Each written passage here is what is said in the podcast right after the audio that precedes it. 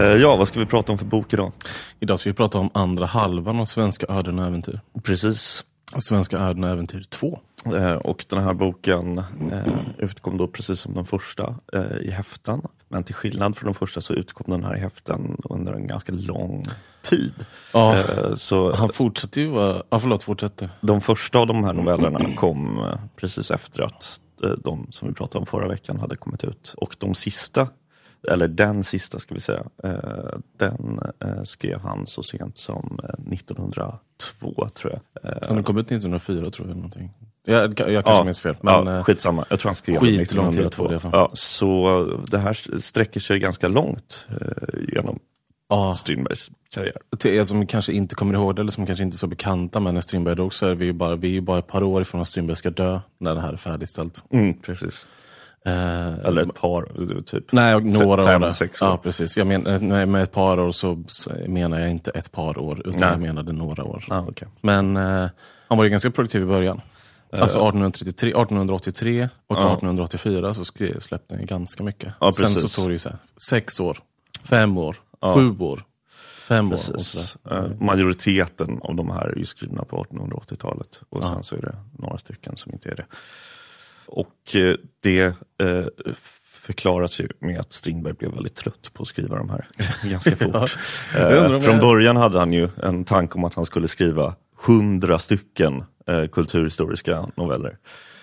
Och riktigt så många blev det inte. Det var Nej. väl vadå, 12 i den förra och 10 i den här eller något.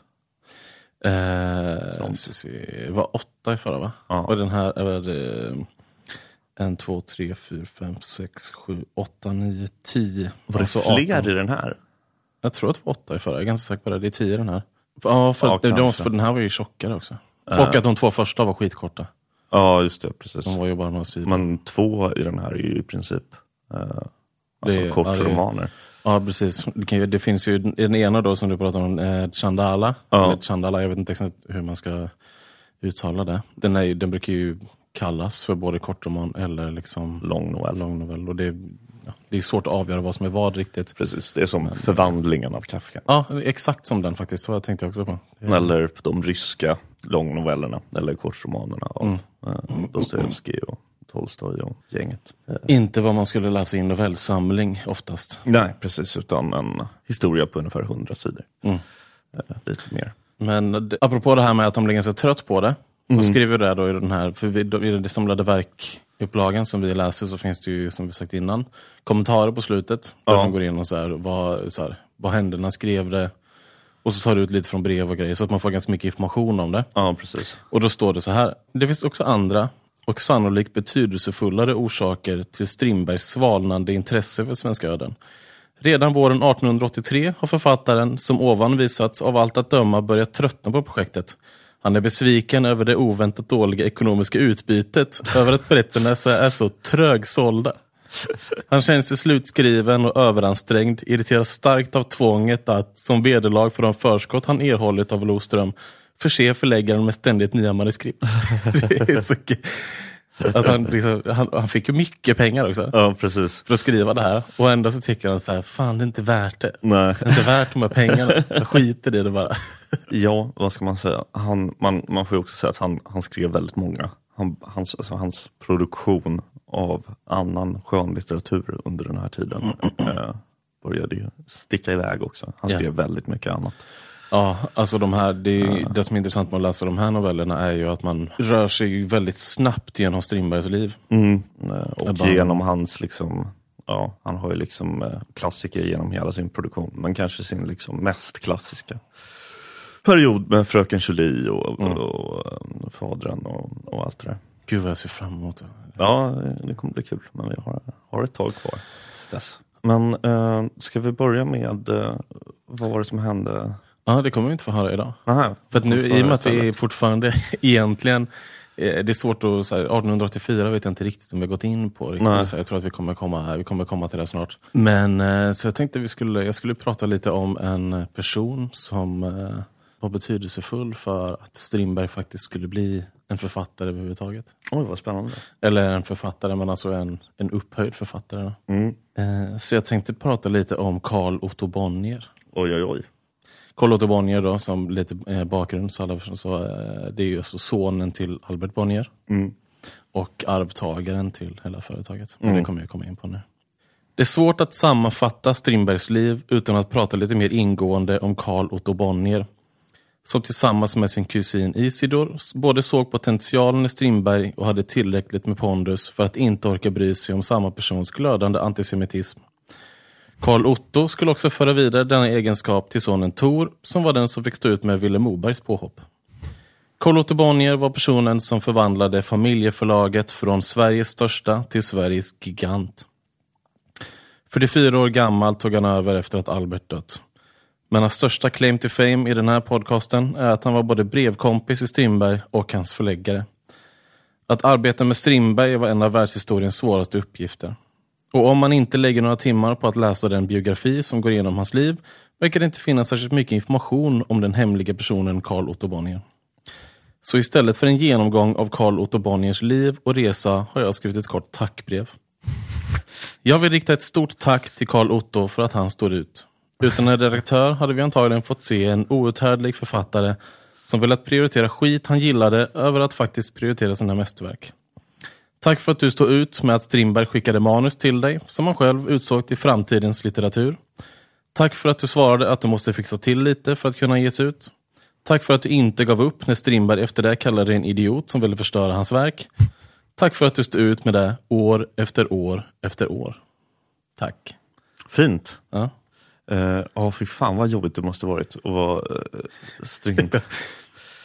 Både brevkompis och förläggare. Det oh. räcker liksom inte med att han kommer in på kontoret en gång ibland.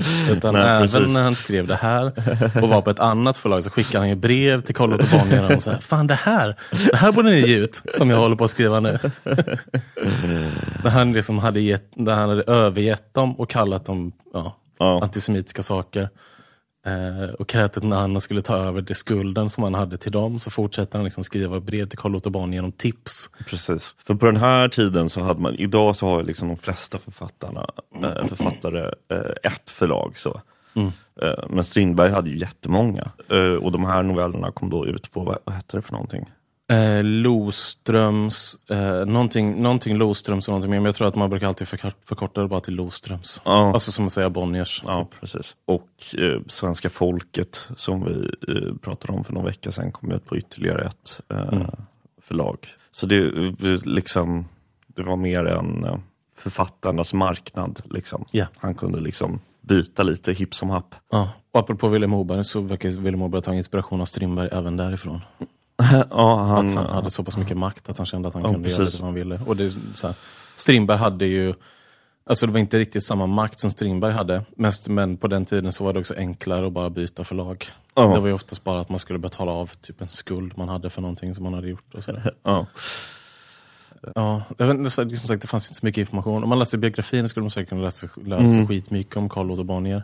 Jag har inte läst den biografin, för jag, jag, så mycket brydde jag mig inte. Utan Nej. jag var mest bara varför Nej, plus du? att vi har läst vadå, 450 sidor uh, av Strindbergs igen. noveller den här veckan, igen. Mm. Man, man, orkar ju kanske inte riktigt heller lägga så mycket tid på att lära sig om Carl Otto Bonnier överhuvudtaget, även om man hade haft den tiden. Nej, precis. För att man vill ju bara ha den där snabba faktan som man kan finna. Det så här, om man lägger en halvtimme, en timme på internet och bara liksom går igenom Google-sida efter Google-sida så brukar man ju hitta saker. Mm. Men det gjorde det inte här. Nej. Det är så jävla hemlig bara. Ja. Jag fattar inte hur man lyckas vara det. För som sagt, han, det var ju han som började köpa in massa andra förlag. Ja. Och gjorde liksom Bonnier till Bonnier. Ja. På något sätt. Så att det blev liksom jättestort. Ja. Det var han som startade TV4.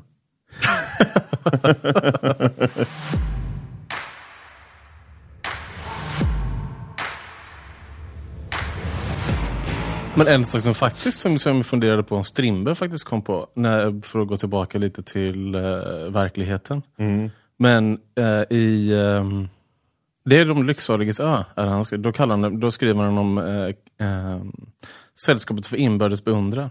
Och jag försökte ta reda på udda, alltså Det är väl Svenska Akademin han pratar om? Ja, men den eh, försökte ta reda på liksom ursprunget till att det liksom blev ett mm. begrepp på det sättet. Ja. Då såg jag på engelska så var det en bok som kom 1956 typ. Och den här kom ju 70 år tidigare. Ja. Eh, och vi ska, det Lycksaligas ö kan vi bara säga lite snabbt är då en novell i den här boken eh, Mm. som är en, ja vad ska man säga, den handlar om ett eh, gäng eh, strafffångar egentligen som ska tas till eh, eh, Sveriges nya koloni, eh, Ja. nya, nya Sverige i Nordamerika. Som vi pratade om Del- förra gången. Ja, precis. Delawarefloden. Eh, och de blir skeppsbrutna och hamnar på en ö där allt är grymt. Eh, så de har riktigt tur. Eh, det är en vulkanö. Så det finns alltid frukt och alla är kompisar och sådär. Eh, och det blir liksom ett utopiskt samhälle skulle man kunna säga. Men så sker det en olycka. Eh, Ett vulkanutbrott. Ett vulkanutbrott. Precis. Så ön Och- sjunker. ja. Ganska likt, eh, eller så, exakt så som hände i Krakatau som vi pratade om förra Ja, precis. Han kanske hade typ. inspirerats av det. Jag tror att han gjorde det. Ja. Ön sjunker eh, och eh, de hittar då en ny ö som inte alls är lika nice. Och, eh, Som liknar Sverige mer kan man säga. Det är björk, ek, Ja, ok och sådär. Istället Och- för att man kan äta papaya och ananas. Här börjar det liksom växa fram eh, ett samhälle som liknar Sverige väldigt mycket eh, efterhand. Eh, De strök ju alla lagar och allting. De sa vi behöver inte ha en massa lagar och massa skit när vi bor på den här och paradisön. Paradisön, precis. Och sen när de kom till den här mer kärva ön, då tar de tillbaka alla lagar igen. Ja, precis. Och den här boken som börjar som en, jag vet inte, ganska intressant eh, utopi förvandlas till en ganska tråkig satir eh, över Sveriges historia eh, som håller på väldigt länge. Ja, ganska kul ett tag tycker jag, men sen så fattar man inte varför den inte tar slut någon gång. Nej. För att det är liksom varenda, varenda del lång. av svenska samhället och just på något sätt hela tronföljden över flera hundra år ska ju in i den här novellen. Precis, Eh, och det blir väldigt mycket som det nya riket Mm. helt enkelt. Eh, egentligen. Och eh, ja, för er som har hört det avsnittet, eh, eller för er som inte har hört det avsnittet, så var det en eh, sån här bok med satiriska små texter som vi inte tyckte om så mycket. Nej. Eh, Men den här tyckte jag mer om. Ja, jo, men den, tyckte här var, den den här här var bättre. Eh, Alltså jag fattar varför man också har gjort den. För, men eh, när vi gjorde avsnittet när Ellen var här och, och pratade om, eh, så pratade hon om de lycksaliga tror jag, i Ja. avsnittet. Just det. Ehm, om att de har gjort teater av den. Ja. Och den är, så här, jag skulle verkligen vilja se den här som en teater. Ja, Men däremot så i alla jag fall väl om kanske... de har strukit lite i manus. Ja, jag tänkte säga det. För att det- grejen är med varför den inte passar som novell är för att de, det blir så mycket text och så mycket upprepningar. Men i, i en pjäs så tror jag att de skulle bli mycket roligare. Skrev den Strindberg ju- själv om den till... eh, Nej, det tror jag Nej. inte.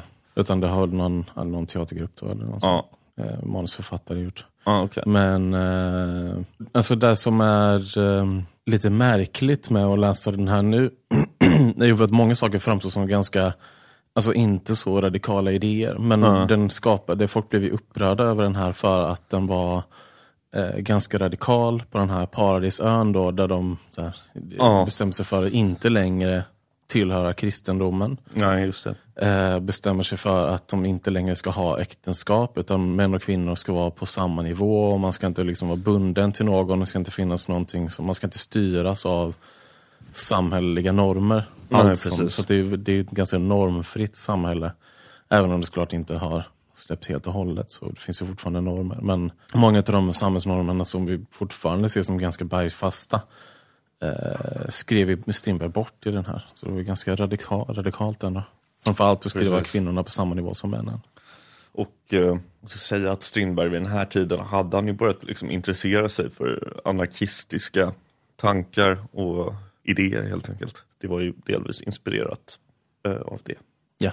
Eh, men eh, nu tänker jag att... Ja, vi ska återkomma till de så sen. Ja, vad jag. spännande. Men, eh, vad ska nu, du berätta lite om? nu ska jag berätta lite om vad som hände i Strindbergs liv. eh, Ja, kul. och eh, Siris liv, eh, Mm. men framförallt Strindbergs liv. Och vi spolar fram lite till 1888 och händelser som kom att inspirera en viss lång novell eller kort roman eh, som finns eh, i den här boken som jag har läst.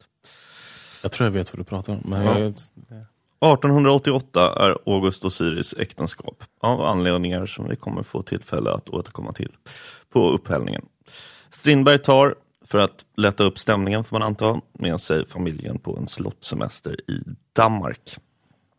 Detta slott hyr man av en gammal tant som har ett konstigt förhållande till djur och hennes förvaltare, den spexige konstnärsnaturen Ludvig Hansen. Istället för husesyn inleds semestern med att värdarna spelar upp någon sorts teater för sina gäster. Eh, dessutom så är det här slottet eh, under förfall kan man säga. Eh, det, all frukt och sånt håller på att ruttna. Och, mm så.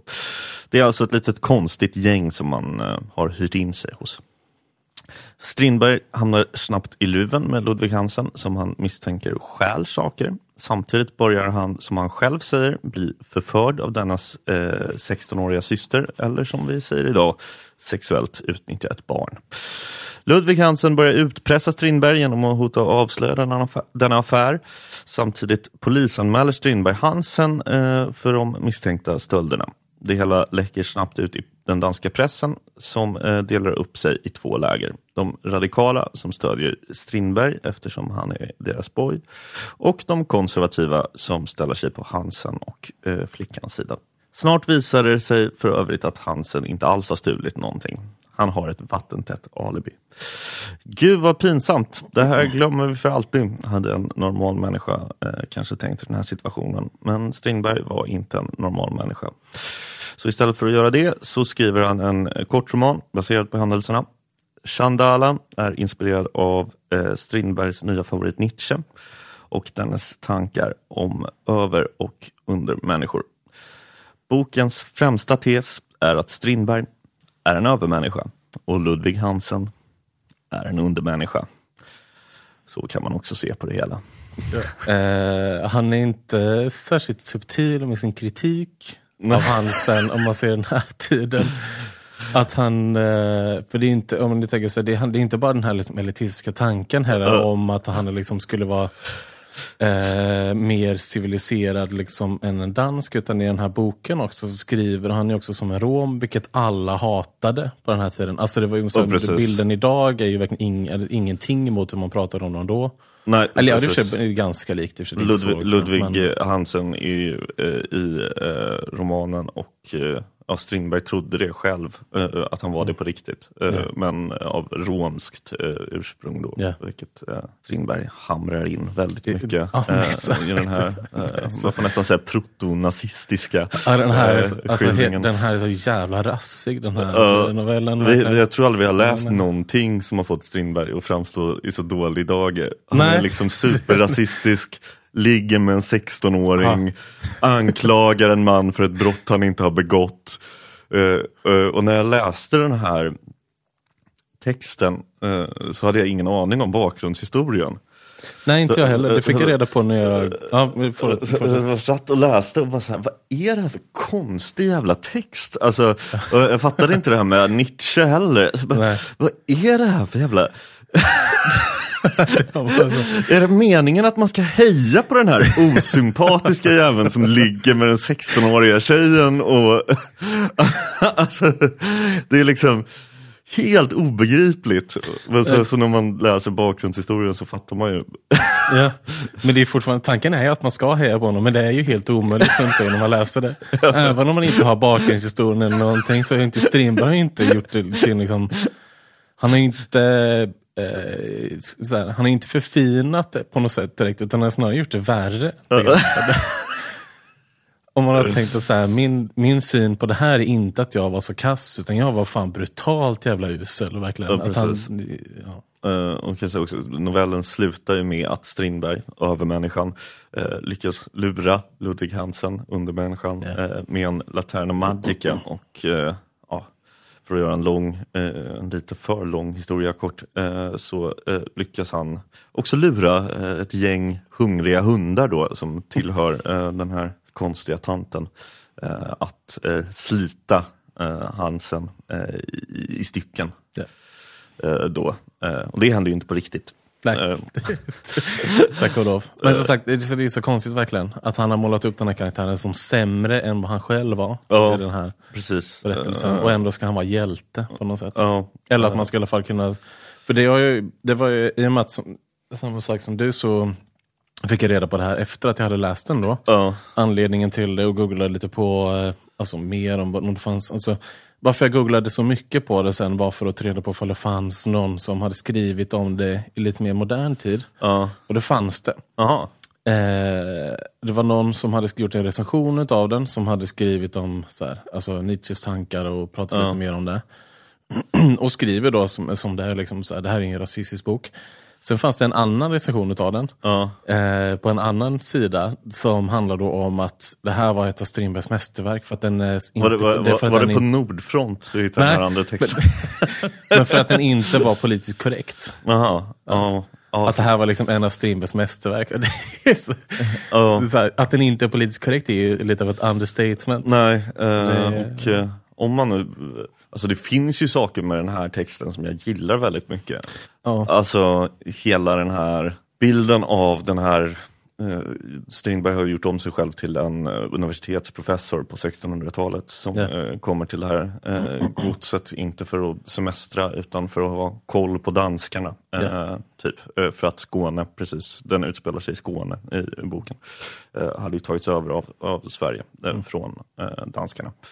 Och det är ju något väldigt intressant med den här berättelsen om liksom Ja men ändå, och det får man ändå ge Strindberg, alltså han målar ju inte upp sig själv som ett geni, eh, som en övermänniska hela tiden. Utan den här personen som kommer dit är ju lite så här, han är lite dum liksom. Ja.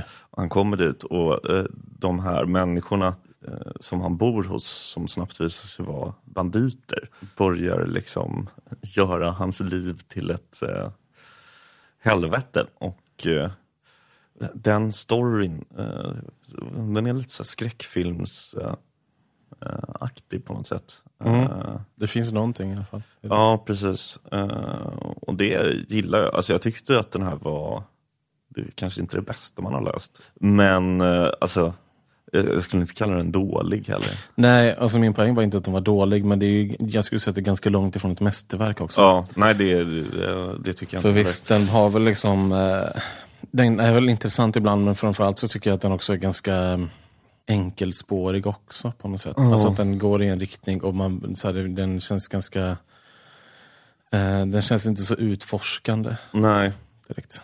Så den känns som så ett mästerverk vill man ju ändå känna att det finns någon slags eh, utveckling ja, nej något väst, mästerverk är det inte. Och framförallt inte för att den är politiskt eh, inkorrekt. Eh, jag vet inte, den påminner mig lite om så här Get Out, eh, alltså den skräckfilmen. Om man hade gjort den filmen tvärtom så att rasisterna hade varit de goda. Ja. Så hade det varit typ Så hade, den här ja, precis, då hade det varit det här ja. Ja.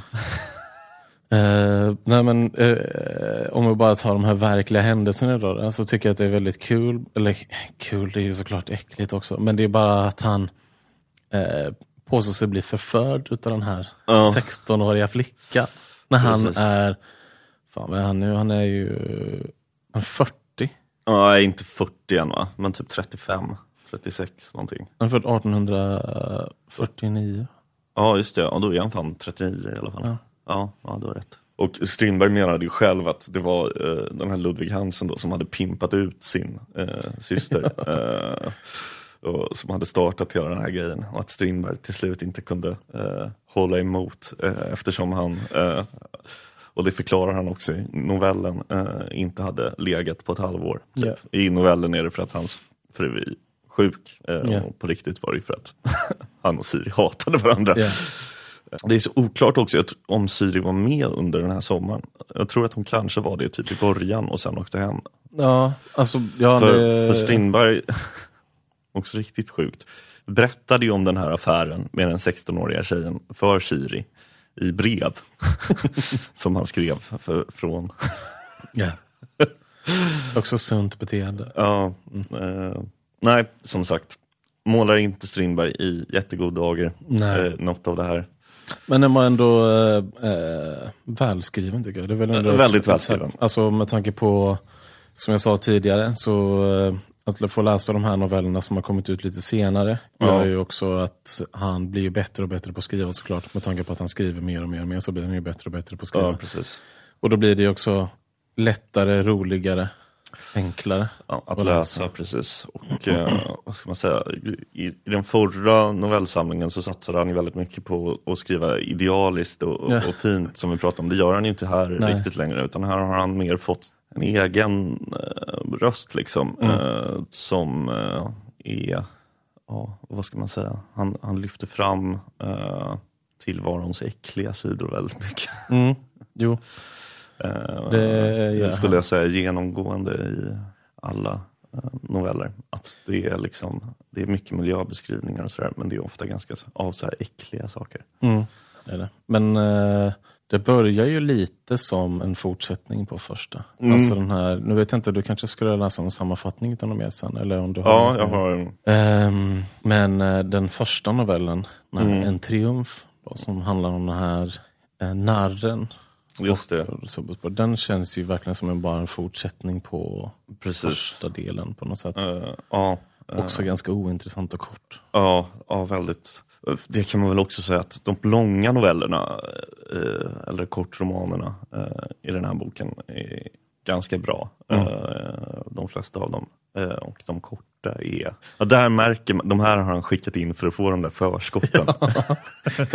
Ja, det var det. Han, han var ju väldigt produktiv i början, som vi Mm. pratade om tidigare. Så de första han skickade in där var ju eh, ganska mycket bara liksom beställningsjobb. Precis. Mm. Eh, och sen så kan man väl också säga att Ett resultat av ambitioner. Chandala till exempel var ju inte tänkt att ingå i den här samlingen från början. Eh, Nej. utan eh, den skrev han 1888 som en fristående bok.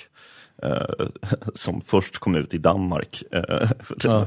det var ju där den här skandalen hade varit och det var där Strindberg liksom ville rent på sitt namn. Ja. Vilket han gjorde genom att inte alls rent på sitt namn utan tvärtom framställa sig själv i extremt dålig dager. Det är som att han hade bara en svindålig advokat.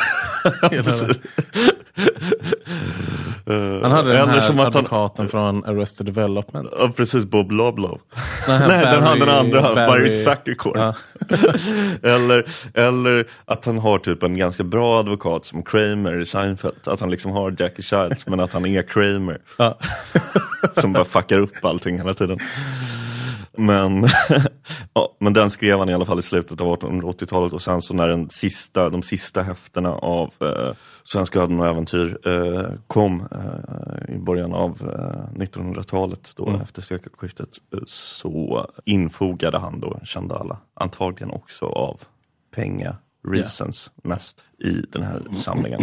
Eh, och eh, Ingen dum idé ändå att göra det tycker jag. Alltså, Nej. det, är ganska, det är ganska bra beslut för både liksom läsare och han själv. Alltså, Ja. så jag, jag ser, jag, eller för mig i alla fall om jag ska se det, men det kan ju också bara läsa in för mycket och vara lite för snäll mot Strindberg. Men det tänker på att han fattade att den också passade ganska bra in i det här. Ja, men sen så skulle jag också säga att en grej som liksom skiljer de här novellerna ganska mycket från novellerna i de första är att här är liksom det historiska egentligen mest rekvisita. De Men det är det ju ganska många.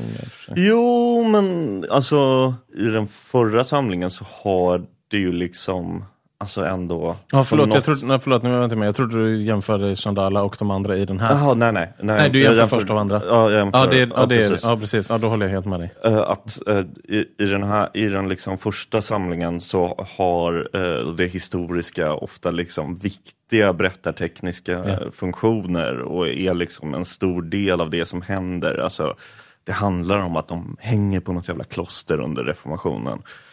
Här så är det liksom speciellt i de här lite längre berättelserna eh, ofta bara rekvisita eh, eller liksom så använder han det han använder det berättartekniskt men liksom på ett liksom inte alls lika tilltaget Mm. eh, sätt som i, den första samlingen. Utan det- är mest att den här historien utspelar sig under 1600-talet Mm. men hade ju liksom lika gärna kunnat utspela sig, ja den handlar ju om saker som utspelar sig på Mm. 1800-talet. Ja.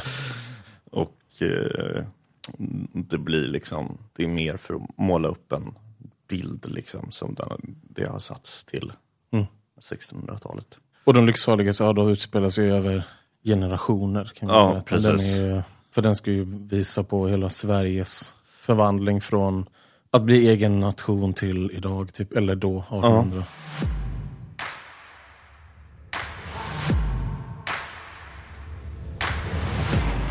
Jag ska berätta om eh, den tredje lite längre texten eh, Mm. i den här eh, samlingen som då heter, vad heter den, Häxan? En häxa. En häxa. Eh, Ska jag avslöja redan nu att det var min favorit? Ja, men det var min favorit också.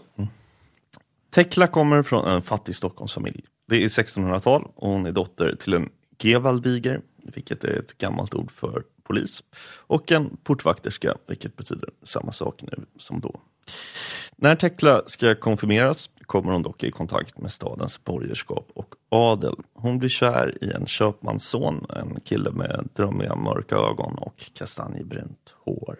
Dessutom träffar hon en dotter till en greve som kommer bli en minst sagt viktig person i hennes framtida liv. Flash forward 10 år har Tekla gift sig med köpmannens son som nu är köpman själv.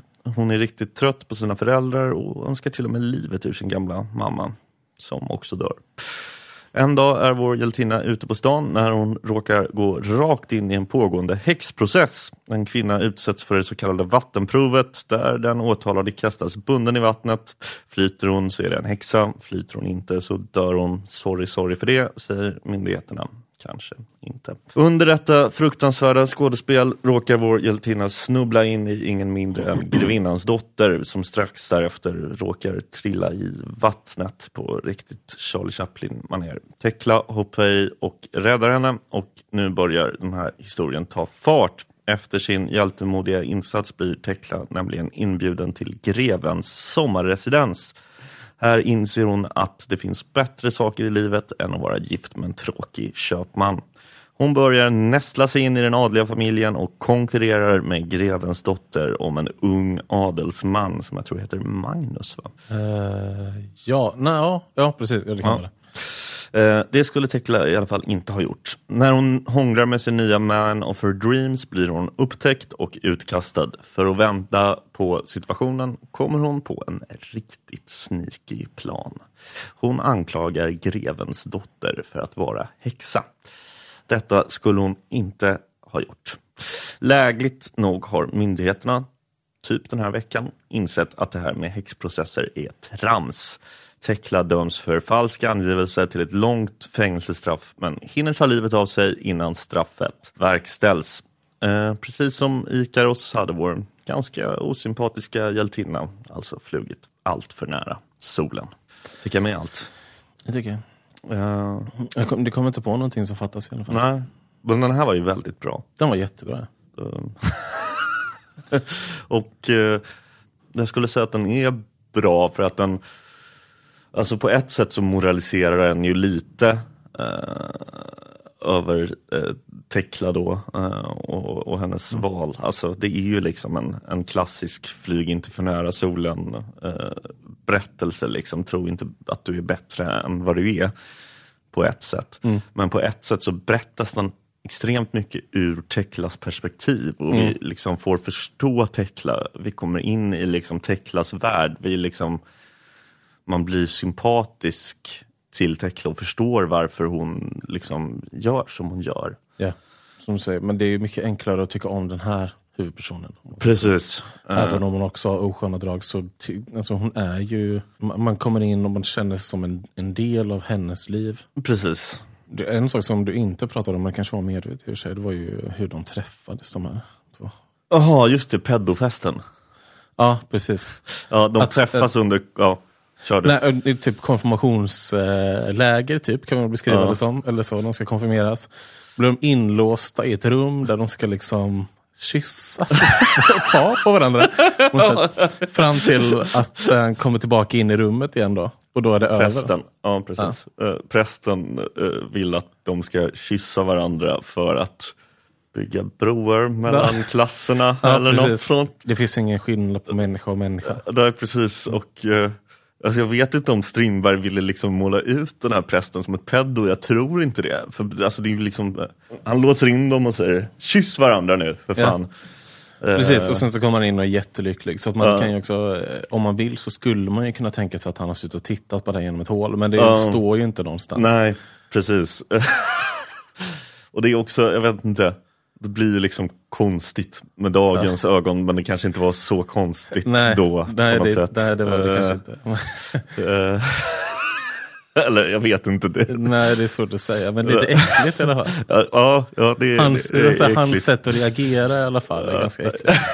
ja, ja. Eh, jag gillar också att den här texten liksom, den utspelar sig under väldigt lång tid eh, och är liksom väldigt snyggt uppdelad i tre eller fyra delar. Eh, ja, Där vi liksom får följa eh, Tekla egentligen från födseln eh, till eh, graven.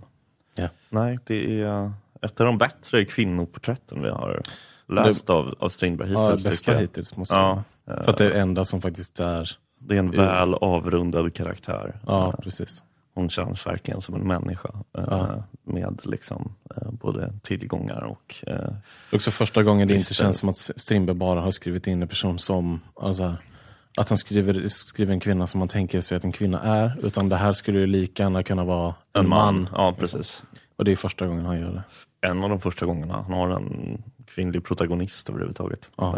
Eh, eller ja, han har haft det några gånger förut. Men eh, ja, som sagt, den första gången han har en välskriven eh, kvinnlig eh, protagonist. Vad var den hette? Clement Robert eller någonting? Att han, va? Son ja. Ja. Ja, just det. Nej, heter han inte Clement i efternamn? Nej, Clement i förnamn va? Eller var det Robert Clement kanske? Jag kommer inte Ja. ihåg. Det var, det var... Jo, jag tror det, för hon heter Clement i efternamn. sen Just det, så är det, just det, Tekla heter Tekla Clement när hon... Jag, inte, jag kommer inte på så mycket mer att säga om den här, förutom att jag verkligen älskade den.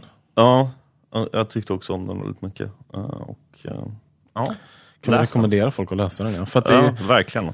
Flera av de här kan man ju, antingen så kan man ju bara låna den här novellsamlingen, sen tror jag också att man kan eh, läsa liksom bara vissa, man kan fortfarande köpa några av de här häftena, liksom, eller e- enstaka berättelserna. Jag vet inte om Ja, man kan köpa precis. en häxa, men jag vet att eh, några av de andra kan man ju köpa liksom, styckvis. Då. Chandala till exempel. Ja. Eh, om man vill. De lycksaliga så kan man också köpa. Men nu har vi inte läst upp alla då, men som vi sa, En triumf, vi pratade om den här narren, det var den Ja. första. Tråkig. Ja. Eh, sen de andra, En begravning, Herr Bengts hustru, Den lycksaliges ö, En Herr häxa. Bengts hustru kan vi säga bara snabbt eh, är ju en Jag, jag tänkte komma tillbaka Ja, till okej. det. Jag ska bara gå igenom de här. Ja. Eh, en häxa, Sista slottet, eh, Sista skottet, förlåt. Chandala, eh, Vid likvakan i Tisterdalen, Stråmannen, En kunglig revolution. Och då sagt, en, det var ju allihop som, jag tänkte bara räkna upp dem. Ja, Men Herr Bengts hustru då, du, eh, ta vid där du... ja eh, Herr Bengts hustru eh, är ju en provsaversion då av eh, Herr Bengts hustru, eh, The Musical. Eller ja, eh, inte The Musical, men eh, pjäsen Herr Bengts hustru. Eh, som han skrev några år tidigare. Den, och eh, för att påminna alla så var det alltså den, som han, den här novellversionen som han som vi pratade om i det avsnittet, att Strindberg kommenterade att han skrev den med att de jävlarna ska i sig skiten en gång till. Det var om den här novellen. Det är så jävla roligt att de vet att den här historien är dålig, tråkig, Ja. eh, Det är en sak som var bra med den. Kan du gissa vad jag tycker var bra? Berättar perspektivet. Ja, Ja, det var bra. För det är alltså prästen då som ger gift till eh, herr Bengts hustru. precis. Som, eh, som berättar den här historien för en annan person. Så han berättar liksom om deras Flera liv. år senare Ja. i den här versionen.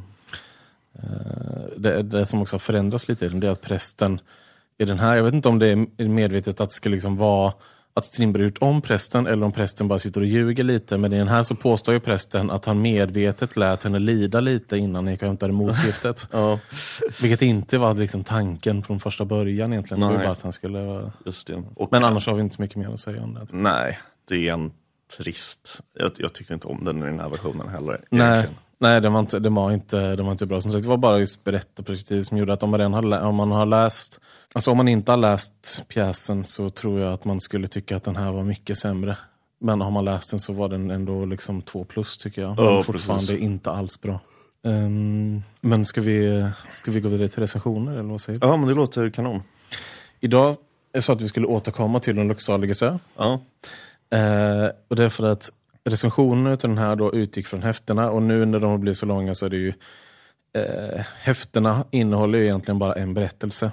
Vilket betyder att recensionerna då behandlar en novell. mm. Och då har jag tagit ut, och jag kommer läsa nästan en hel recension fast jag har tagit bort ganska mycket av den. Mm. Men för som var lite onödigt emellan. Men jag kommer läsa en recension från början till slut här, för första gången i princip. Eh, om De lycksaliges ö. Ja. Som är recenserad av Frans A. von Scheele i tidningen Fyris, en Uppsala-tidning då, som alla kanske misstänkte. Som kom 1884. Och då skriver han. Många, inklusive jag, har sett fram emot det nya alstret med höga förväntningar. De som älskade novellerna hade hoppats få något på samma nivå igen, som gjort det värt läsningen även om man inte gillar hans deltagande i världsförbättrarbråket. Och de som älskar samhällsreformatorn Strindberg hoppades troligen att de skulle få ett nytt revolutionsmanifest vars blixtrande ord skulle vara lämpliga projektiler att kasta i ansiktet på de konservativa. Båda grupperna har dock hoppats på för mycket. Strindbergs nya opus uppfyller inga förhoppningar alls. Det är rätt och slätt en obetydlighet, ovärdig både Strindberg som författare och världsförbättrare. Som Lycksalighetens ös titel antyder är innehållet en utopi. Om det är så som Strindberg tror så skulle det räcka med en stor ö, god mat och varmt klimat för att en samling brottslingar skulle bli änglar. Sedan räcker det med att de hamnar på en kärvare plats för att göra änglarna till skurkar igen. För att också de som inte vill läsa berättelsen ska få en bild av det absurda innehållet citerar vi några sidor som skildrar dagen efter skeppsbrottet. Och sen, nu alltså, på riktigt är det här alltså ett svinlångt citat som täcker en fjärdedel av sidan. Och tidningar på den, här, på den här tiden var ju typ åtta sidor långa eller någonting. Så tänk att sida, alltså, idag skulle det vara som att typ sida 17 och 18 bara var ett långt citat mitt i en recension, liksom, mängdmässigt. Uh. Den hånande kritik som därefter ägnas åt personen som var hållit till kristendom på ön anser vi inte passande att citera. Det vi precis citerat borde dock vara tillräckligt för att ge en föreställning om det barnsliga innehållet och det simpla i tonen för att uttrycka det lindrigt. De lycksaliges ö sjunker en vacker dag ner i havet igen under ett vulkanutbrott och de lyckliga invånarna måste fly till en ogästvänlig kust. Under den nya hårda naturen utvecklar sig där genom bedrägeri och våld ett samhällstillstånd som väl ska vara en parodi på vår samtid, men som genom sina orimligheter inte kan tas på allvar utan bara som ett skämt. Att bemöta felaktigheterna skulle därför vara löjligt, och löjlig är det bara Strindbergs berättelse som är.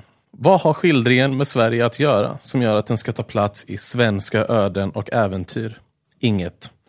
Förutom att fartyget är svenskt och har svenskar ombord. I övrigt finns inget svenskt. Hans senaste alster är mer ett bevis på missbrukad talang än något annat. Ett ordspråk säger att man även på en gående fågel kan se att den har vingar. Men i det här arbetet är det mycket svårt att upptäcka Strindbergs vingar. Jävlar vilken sågning alltså. Ja. Otroligt. Han var konservativ. Ja, det fattar man nästan. Ja. Det är kul bara att han säger att det inte finns någonting svenskt när hela, hela berättelsen handlar om Sveriges, senaste, så här, Ja. Sveriges kungars historia. Precis. Eh, från jägar och samlartiden till nu. Ja, det var den recensionen. Som sagt, jag tog bort lite fel och jag tog bort det där jättelånga citatet. Ja. Men, eh, men det var bara så bisarrt också. För jag tänkte så här, ja, ett litet citat. Men det var jättelångt. Aldrig varit med om något liknande innan. Ja, Jag trodde inte man fick göra så. nej, det tror jag inte man får heller. Framförallt inte idag tror jag. Nej. Man skulle nog inte bli anställd på så många eh, jobb tror jag. Nej, om- man klippte och klistrade. Det är ett tacksamt sätt att få upp teckenlängd. Ja. Ja, ni vill ha 4500 tecken. Här kommer det. Här kommer fyra sidor. Ja, ja. Ja, var det allt om vi det? hade så mycket mer Nej, jag tror inte det. eh, att säga om den här boken. Eh, Till nästa vecka ska vi läsa dikter. Mm, hur? ska vi göra. Eh, Strindbergs eh, första outing som eh, poet. Mm. Eh, jag vet inte så mycket om den boken faktiskt. Nej, inte jag heller. Jag tror inte den är så lång. Nej. Ja, det var bitvis kul. Ja, det var, jag tycker det var ganska kul att läsa den här ändå. Hur, hur många opiumkulor får den? Eh, som helhet skulle jag säga tre. Ja. ja, jag tyckte nog om den förra bättre. Eh, så jag, Jag tyckte den här var trea. bättre än förra. Ja. Men det är också för att jag tyckte det verkligen att De lycksaliges ö, den blev tråkig men den var bra tycker jag. Ja. Så den skulle jag ändå ge en stark trea. Mm. En häxa skulle jag ge stark fyra. Oj, oj, oj. Alltså, Ja. ja. Otroligt bra. Ja, jag tyckte om den väldigt mycket också. Vad skulle du ge Chandala? Ja, men någonstans där, alltså som eh, typ en svag trea kanske. Ja. Chandala. Men eh, då ses vi nästa vecka. Yes. Tack för att ni har lyssnat. Tack för att ni har lyssnat.